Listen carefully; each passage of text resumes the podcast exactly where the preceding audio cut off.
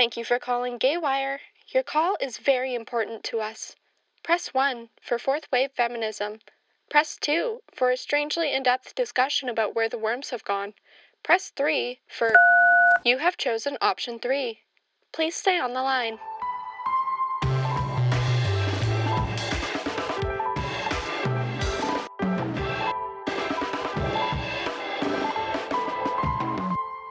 Hello, and thank you for choosing option three. Welcome to Gaywire, where everything's at least a little bit queer. I'm your host, Terrence Adams, and my pronouns are both they and he. Joining me today is Joao Victor Krieger, aka Jovi, and my pronouns are they, them. You're listening to CJSR 88.5 FM in so called Edmonton, and this week we're talking about disability justice. Now, some of you might be wondering why we're covering disability justice. This is a queer show after all, but it's important to remember the role that intersectionality plays in many, many queer people's lives, with approximately one third of queer adults identifying as disabled along with queer.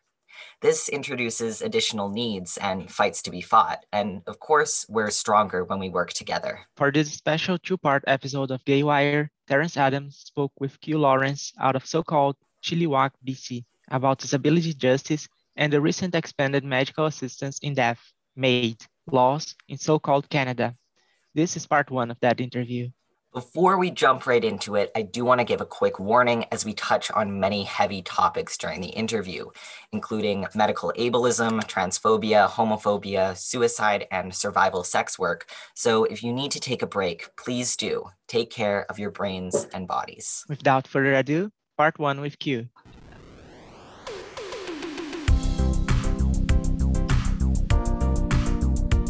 Um, my name is Q, and I use they or it pronouns. I'm in so-called Chilliwack in BC. Um, it's the land of the Shikoyak and Falalt tribes of the Stolo Nation. I'm a performing artist. I do installation art. I'm also a disability educator um, and consultant. And I also run a free fridge, like a community fridge out here. Um, I'm part of the defund police organizing out here. Um, that goes hand in hand with like all kinds of abolition stuff that we're trying to get going. Um, and everything that I do is like very much based in disability organizing. Um, so my priorities are always access and like radical access, open access, um, as well as making sure that no one is left behind and that the people who are most affected by um, by any topic or or area that is being organized around are the ones leading it. Um, so like that's the broad sweep of what I do. Um, yeah, there's there's a bit there. yeah, absolutely. Um, something that definitely uh, drew me in that I wanted to speak with you about is the the term queer crip. I'd never encountered it before. And would you be able to provide like a brief definition or background of the term? For sure. Um, so queer crip is something that has come up from several places very organically, and it's something that a lot of queer disabled people and like radically politicized disabled people have um, have kind of identified with, and that's the side that I'm speaking to. Um, I started using it like a number of years back because I was already identifying as queer and as um, like disabled. I used the term cripple in a reclaiming way, and naturally it was just like this word makes sense to me and just started using it. And from a lot of people that I know who use it, that's a very similar experience. Like um, it wasn't around a single um, political point. It was just that we were, a lot of us were radicalized in similar justice based and revolution based politics. Um, the definition of it is really that, um, for me at least, um, is that I mean, to be crip, first of all, is to be, um, for me, is to be radically political um, and um, recognize the identity of disability in whatever form it takes as a politicizing identity and not just, um, you know, the product of your body and society in a, a built environment, but like um, something that's kind of forced upon you by inequality and inequity. Um, and you know, queerness is like this. I mean, we do this whole show on on on gay and queer and LGBTQ plus politics and whatnot. So, yeah, queer brings a similarly radicalized and radical politicized lens to a lot of identity. I think. Um, and yeah, that's where the two kind of come together and go hand in hand and um, where a lot of us define define the whole of queer cripness. Um, would you mind elaborating about the politicized uh, nature of disability? For sure. Yeah. So um, the category of disability actually didn't come about until about, I guess, the Industrial Revolution. Um, before that, like disabled people, what we would now call disabled people, people with mental illnesses, um, various chronic illnesses, etc. I mean, they've always we've always existed, but like back then, it wasn't a category of social interaction and and kind of an identity or anything. And then industrial revolution happened and came with it the necessity to work in a certain way under capitalism. And that's not like common knowledge. That's not something you learn about when you learn about the Industrial Re- Revolution. You don't learn that this whole new subcategory of humanity was created. The political and politicized nature of disability is one that recognizes that disability is um, integral to many of our identities and our ways of moving through the world, interacting with others, and just existing. The same way that queerness is um, an identity because it's something you innately are or become, and because we've had to organize around rights and justice, um, that is applicable as well to disability. Um, psychiatric survivors, um, people with physical disabilities, people with intellectual or cognitive developmental disabilities, all of these things um, have required extensive organizing around to get even where we are today, which is still completely insufficient and unjust and inequitable. How did you personally become involved in activism? I've always been pretty, I mean, I'm a pretty outspoken person. Um, I'm pretty loud about certain things, especially my belief that, you know, people deserve uh, more than just equality. We deserve, um, you know, justice and the right to live and all of this stuff. And that goes back to like when I, I was very young. Um, and so between bouts of like homelessness and um, generally needing to fight really hard for my own needs to be met as disabled person, as a trans person. um, I think most of us as trans people can kind of be like, yeah, sometimes it's an up, uphill battle. Um, with all of those things, like I have always been very involved in community organizing and um, yeah, sometimes it's been based on necessity, or I develop close relationships with um, people who are involved in the struggle for their own justice and liberation.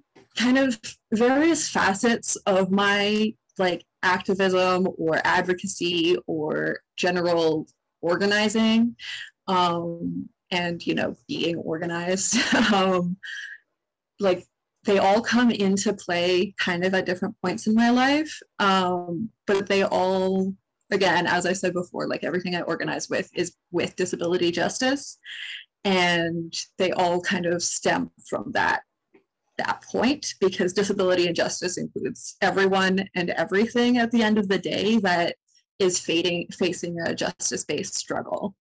So I would say I started organizing around disability justice about a decade ago. Um, and before that, I was involved in disability organizing and whatnot. I, I lived some of my life as a street-based kid as well as youth. And um, if you're not fighting to survive, everyone else around you is. Um, and due to that, I, I was pretty active on that front. Um, and yeah, decade ago, I would have been like 14, 15, um, and got this name for a way of viewing the interconnectedness of justice based and liberation based struggles. Um, because prior to finding the name for disability justice, I I have ADHD and we have like a billion neurons firing at once. it's like the way our brains are built. And a lot of us can't see anything as single issue. Um, if if we one day see everything as connected, it we can't turn it off is what i find in community conversations about this so yeah having a name for that adhd billion neuron sensation um, and having people who were actively organizing around the same things as I was, who believed the same politics that I do, um, which, you know, come down to like land back, abolition, and real equality rather than the equity that we need right now. Yeah, and like all of these amazing people were calling like naming it as disability justice, naming abolition and environmental justice and indigenous sovereignty as integral to disability justice, and that also including like disabled people. so a decade for your for your question. Yeah. Could you could you um, elaborate a bit about how they're all interconnected under the umbrella of disability justice? For sure. So there are ten principles to disability justice. Um, I would recommend people read Patty Berne's writing um, via Sins Invalid um, to like read about all of them in detail and whatnot. But one of the principles of disability justice is that, um, you know, we struggle for each other's liberation as well as our own, right? Um, disabled people are in every single community out there. I mean, we are in white supremacist communities and we are there are black disabled people like unfortunately, we we span the spectrum. Again, same as queerness. Like, unfortunately, there have been and still are gay white supremacists. Um, so yeah, disability justice is about like knowing that on on a very core level and knowing that all of our struggles are connected by nature of us spanning all communities um, approximately 25% of the global population is disabled, and that number is actually increasing. Um, and is probably low to begin with because disability is such a, a diverse um, group. Um, but because, as I said, we're part of all of these groups, um, we're impacted by every single social justice issue out there. Um, there are disabled people incarcerated. There are trans women um, doing survival sex work in particular that are disabled. A lot of people in sex work are disabled. So yeah, all of these issues converge at a very obvious point in disability, and obviously they also converge among one another. Um, I mean, we obviously know about how the prison industrial complex targets people of color, especially Black people and Indigenous people. Um, we also know how it targets poor people, which is also intersects with racialization. Like already, like there are these connections that we're acknowledging, and a lot of times we're just not seeing the weave of disability in there. And disability justice necessitates that we do that on both a conscious and subconscious level, what I kind of call in my own head as like the body mind level. Yeah, so that's how everything's like connected all the time. yeah. I I never really thought about it that way, but it it absolutely it absolutely is connected that way because I I you you see that everything is connected, but there's always that that missing puzzle piece mm-hmm. Mhm. where you're not sure where where it is. Like you're like, Yeah. I know that this is going to be connected. I know at some point it's going to be. And often if you sift through down to the bottom of it, if it's nothing else, there's a disability connection. you're like, okay. Yeah. comes in here, goes out there. gotcha. Yeah. Yeah. Um, and I know that there was a particular topic Mm. that you wanted to speak with me about. So could you tell me a bit about the recently expanded assisted dying laws in Canada? Absolutely. Yeah, I did really want to speak about this because honestly, I've taken on uh, the role of galvanizing queer and trans people on this issue, um, at least in my own, as far as my own reach can do that, which is not extensive, but it's a start. Um, but just this March, um, a bill went through, Bill C7, to expand um, medical assistance in dying across Canada. We already have or had legalized assistance in dying um, through Bill C14, um, which I think comes from 2016, um, which allowed people to apply for medical assistance in death or MAID um, if their death was considered reasonably foreseeable. So it didn't mean that they had to be terminally ill, but if someone had, you know, if they had cancer and they weren't terminally ill, but they were in their 80s or their 90s, um, and you could kind of be like, yeah, this person might live another, if they survive the cancer, they might live another 10, maybe 20 years, right? um, then they could apply and potentially qualify for MAID. Um, now, that safeguard of their death having to be reasonably foreseeable has been removed. Um, the qualification for accessing MAID currently is, um, I mean, there are a number of them, but one of them that was changed through C7 is that um, someone is um, experiencing intolerable suffering um, as caused by a medical diagnosis. Um, currently, the sole factor cannot be a mental illness. That's, I think that's set to change still in 2023, where an underlying, the underlying medical factor can be a mental illness and nothing else. Um, so I've been I've been organizing personally around this for not very long. I haven't waded into these politics because they're very um, personally painful and um, I mean triggering. Um, a lot of disabled people in particular have trauma around being offered MAID, even though that was not legal under C14. Um, and I'm not an exception to that.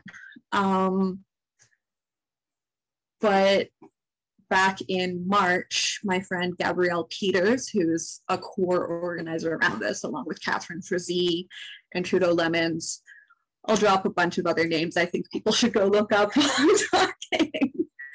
Um, but these people or Gabrielle rather, um, was joining up with Catherine Frazee, who's out in Nova Scotia or Brunswick, and I can never remember which one.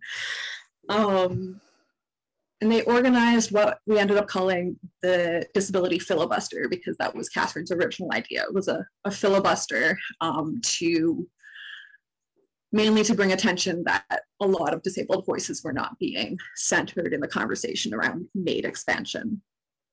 Um, it ended up not being quite what one would define as a filibuster, and I can't give a succinct definition, so um, apologies. But not uh, a traditional filibuster, but we did quite a lengthy Zoom call and series of things um, that I could expand on.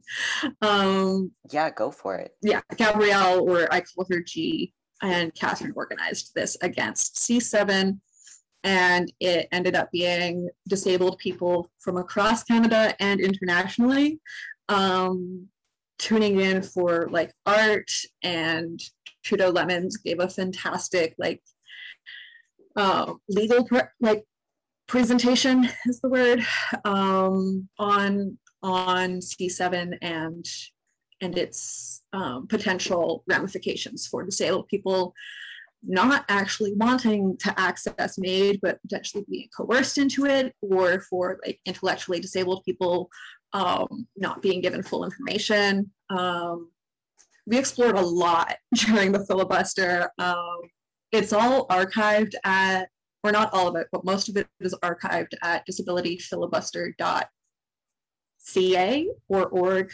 If you look up the Disability Filibuster website on Google, it'll do the thing but yeah, there's like book readings. Um, I hosted just by nature of uh, most people being in bed and whatnot, and me wanting to get some queer crip voices on the on the stream uh, for sure. Um, I hosted a, a few late night filibuster is what we ended up jokingly calling it. Um, where you know queer crips just talked about being in poverty, being queer, our concerns with MAID. There were a lot of jokes, because dark humor is necessary. But this thing was organized in a weekend and was radically accessible, um, or tried to be. Uh, we organized on what's called, or what we refer to as Crip Time. There's a really good essay by that name. Um, can't remember the author, but it's a really good essay, and it expands on queer time um, but Crip Time just being, you know, as our bodies and minds allow.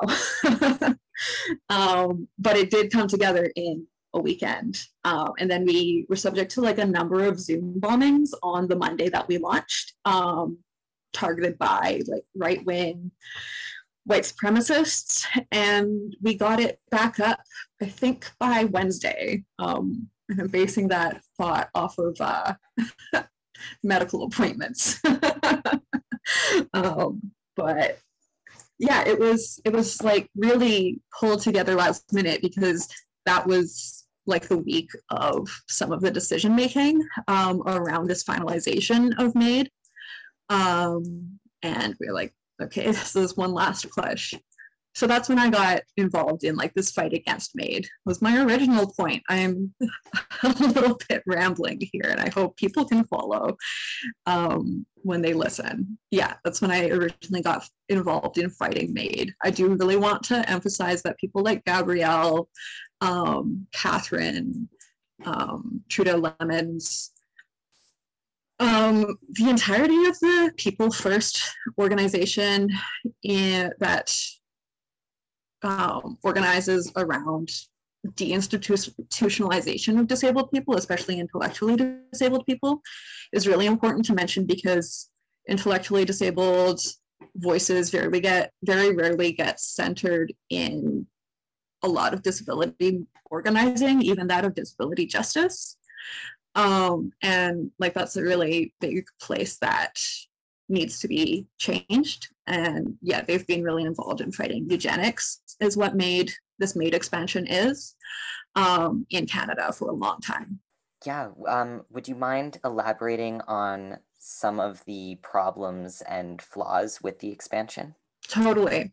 So, for people who previously qualified under MAID, um, who um, whose deaths are considered reasonably foreseeable, they no longer have a wait period between um, like being told that they have been approved for MAID um, and accessing it. Uh, a doctor can, like, if you get your your second physician um, to sign off on your request, um, you can access MAID the same day. And that was something that was really pushed for by the groups that were lobbying for this expansion, which include disabled people, um, and really fought by those of us um, who are very against it. And the reasoning on on the pro MAID um, side of things is that waiting for someone whose death is reasonably foreseeable, often you are thinking of terminally ill people, having any wait period um, extends suffering. But it's a safeguard, and it's a safeguard for a reason, because without that safeguard, it it's another step towards potential coercion that we already see. Um, it means that you can access MAID way before you can ever get proper social supports. Um, a lot of disabled people live in poverty. The majority of disabled people live in poverty. Um, it takes way longer to access housing support um, or get a wheelchair than it takes to access MAID. And even um, for people who are who now qualify for MAID, whose death is not reasonably foreseeable, but they they are suffering intolerably, uh, to use the language of, of the bill. It's only a 90 day wait, and that's still, I mean, housing supports can take years, if not decades, for a lot of us, especially when you need accessible housing or you need home health care before you can be discharged from a rehab facility. And if you don't have those things set up, you're sent to a long term care home, which are understood by disabled people um, organizing around abolition as a carceral system that is not unlike prison. Um, the conditions of many long term care homes, again, most uh, are abhorrent um, they don't take care of people. Um, a lot of times you can't have partners either within the long term care home, like two residents cannot be together, um, or you can't have visitors, um, including like your own spouses on occasion, especially during COVID. So, yeah, this is a safeguard. The, the wait period is a safeguard that is now removed and MAID continues to be accessed by people who are very clear that they don't want to be dying. They just have no other choice at this point. Um, that's you know that suicidal ideation that a lot of mentally ill people who are like largely many of us are um, you know socially marginalized oppressed we live in an inequitable unjust society and that leads to suicidal ideation because sometimes genuinely you can't do anything more for yourself. And instead of offering support in this very specific case, um, there isn't even, I mean, I, I would say that like most clear support that's offered for suicidal ideation um, is inadequate and and is like very much a show or a platform or you know something to get someone elected for something. Um, but th- there isn't even a pretend to it in the case of disabled people. Um, there's no oh we should help these people who are experiencing suicidal ideation because their world is built against them. Um, instead it's legally ratified that we can access medical assistance in dying. So that's, you know, the overall issue with MAID really is that um, with this expansion, uh, the government is saying that disabled people, our suicidal ideation is reasonable and shouldn't be supported in fighting. Um, so I, I think it's like me saying it's triggering is, is quite literal even in the original therapy definition of triggering. Um, yeah. So what's what's the goal? I mean the goal at this point is to get it de-ratified removed. Um, the way through to that goal is now instead of fighting this thing coming into into law we have to prove that it violates the, the rights of disabled people. And there are several avenues for that. Um, you have to go through each of them before you can reach the UN. So um, I think first we are filing human rights um, violation under Canada's protection of disabled people. Um, I'm not a legal person.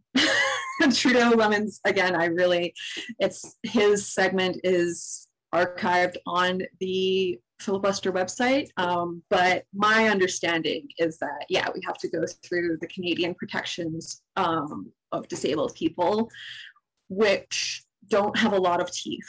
Um, yeah, there's just not very much to the protection of disabled people in Canada. And that's the case for a lot of countries. But if it fails, we can go to the next step and continue upward until whatever point we reach the UN. Obviously, we want we wanted to fight it while it was, you know, going into law because that's a little bit simpler and faster. Um, and the concern is that like more people will and are accessing MAID um, for social injustice reasons rather than them actually believing they are at the end of whatever they're able to do. Um, yeah, so right now, um, I can't I can't actually talk about some of this in full right now, but there are some organizing efforts to move towards those human rights fights, that side of things, um, and get like both uh, official information and anecdotal community information on people's experiences accessing or not accessing MAID, but accessing other supports and the inequity that's at play right now and why this expansion should be struck down. Yeah, we're, a lot of us are putting in a lot of time again to, to do the digging that, that's required of us to get these human rights concerns heard. The UN, I mean, being the goal is both because kind of the highest you can go, I guess, in international politics um, for fixing these things. And it has the Convention on the Rights of People with Disabilities. Um, so the CRPD, we already had a special rapporteur from the UN say that this expansion violates that convention, but it still went ahead. And you know, it's something we quite often see is whether or not the UN can actually be effective in certain countries due to those countries kind of, you know, having enough resources to ignore the UN and not worry about their own status. Um, thinking of, you know, most of uh, Canada, states, Europe, um, where, yeah, like international involvement isn't going to impact us in the same way that it would in um, destabilized countries. I guess the hope is that the UN does something more concrete if we do end up reaching them. Um, I think it's obvious that we don't have faith in the other levels before the UN. The, the goal is that the UN does something more concrete towards supporting and um, uh, enforcing disabled rights in Canada. Yeah, uh, going all the way to the UN, that sounds like a path that will take a rather long time and be disheartening to say the least. Yeah. So, what can um, other people do to support in the meantime? Yes.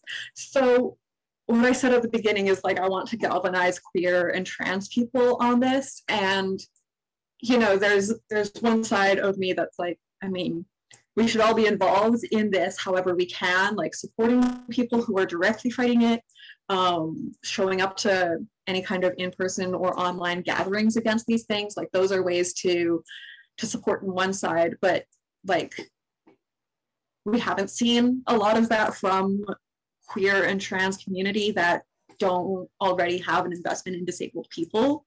Um, a lot of people just don't show up for disabled people um, so part of me says like solidarity like you should just be invested because disabled people and therefore queer disabled people will be impacted.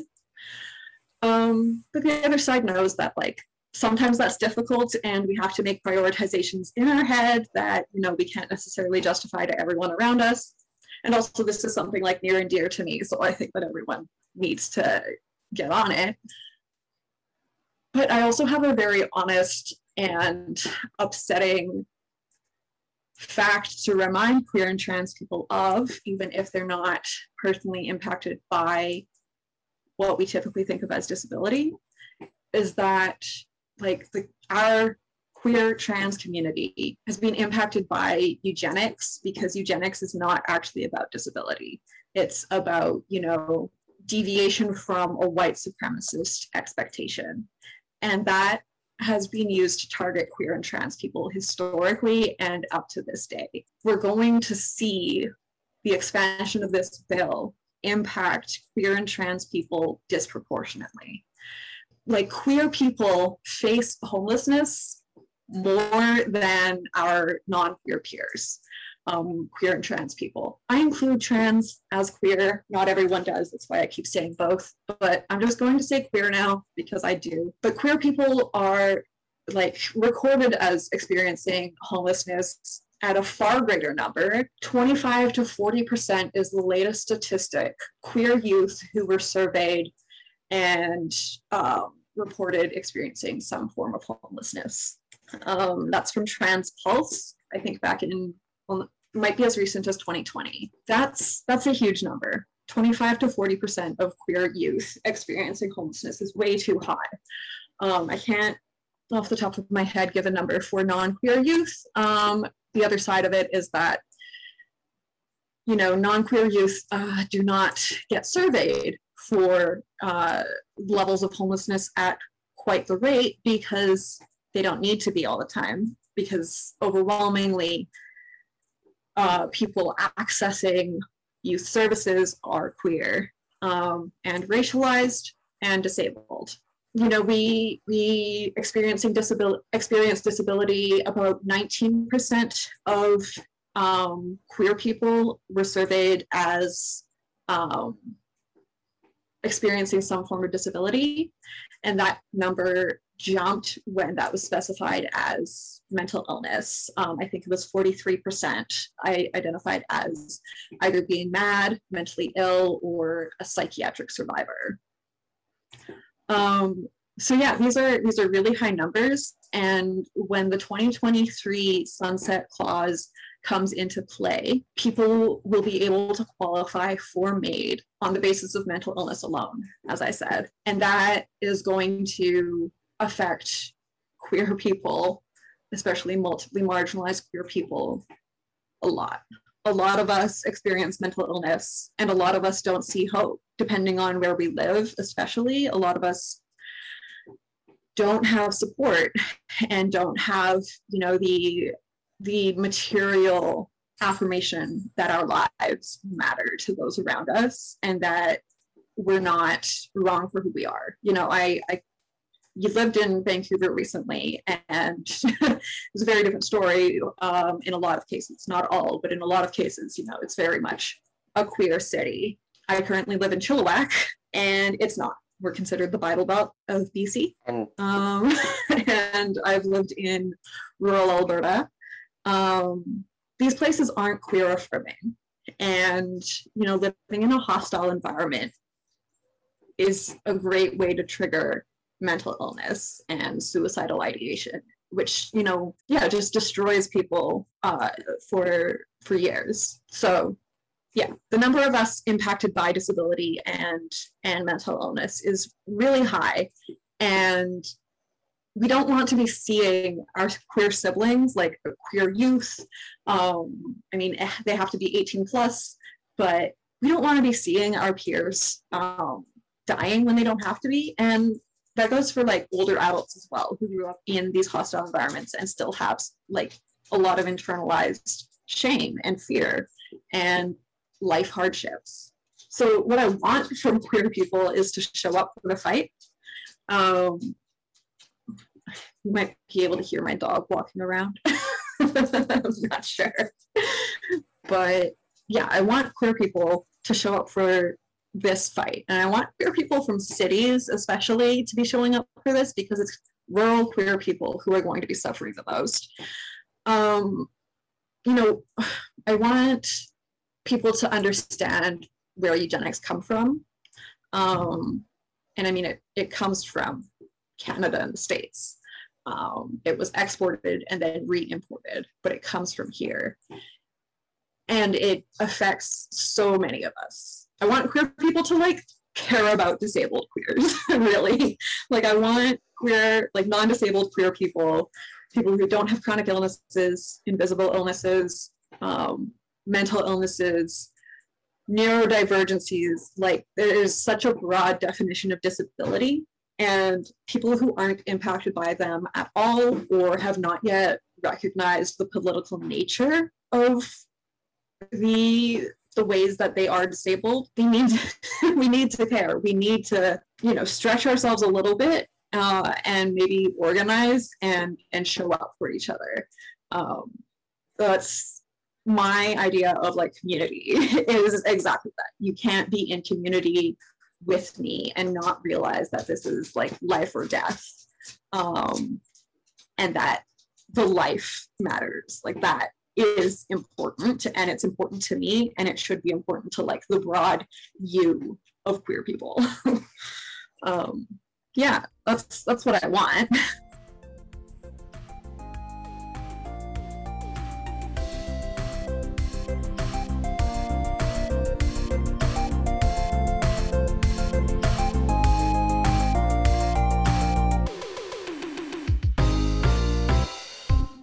That was Q Lawrence speaking with Gaywire reporter Terence Adams about disability justice and a special focus on the medically assisted death in laws in so-called Canada. You're listening to Gaywire on CJSR 88.5 FM in so-called Edmonton, and we've run out of time for our episode today. While you wait for part two of my interview with Q Lawrence, be sure to check out all of our other episodes of Gaywire, which can be found wherever you like to get your podcasts. Also, in the meantime, you can check out Q's social media, which is at Q just the letter on Instagram. Additionally, CJSR is a small campus community radio station, and to do what we do, we need the monetary donations from listeners such as yourself. So if you have a couple of spare dollars kicking around, think about donating it to your local queers on the radio so we can keep doing what we're doing. Anyways. Thank you to our guest, Q Lawrence, and be sure to tune in next week for the second half of this interview on disability justice in Canada. Thank you so much for listening. Today's show was produced by Shana Giles, Terence Adams, Ash Halinda, Artemis Beasley, and myself, Joao Victor Krieger. Gaywire is a production of CJSR 88.5 FM in so called Edmonton. Follow us on Apple Podcasts, Spotify, or wherever you download podcasts. You can find us online at gaywire.transistor.fm and on Facebook or Twitter at Gaywire and at Gaywire CJSR on Instagram. Let us know what you think of the show. Hit up the DM sometime. Or if you'd rather be fancy, you can also email gaywire at cjsr.com. And you never know, you just might get to be a part of the show. Our artwork is by Travis Erickson. Original music by Doug Hoyer and Catherine Hiltz. Until next week, keep it breezy and please stay on the line.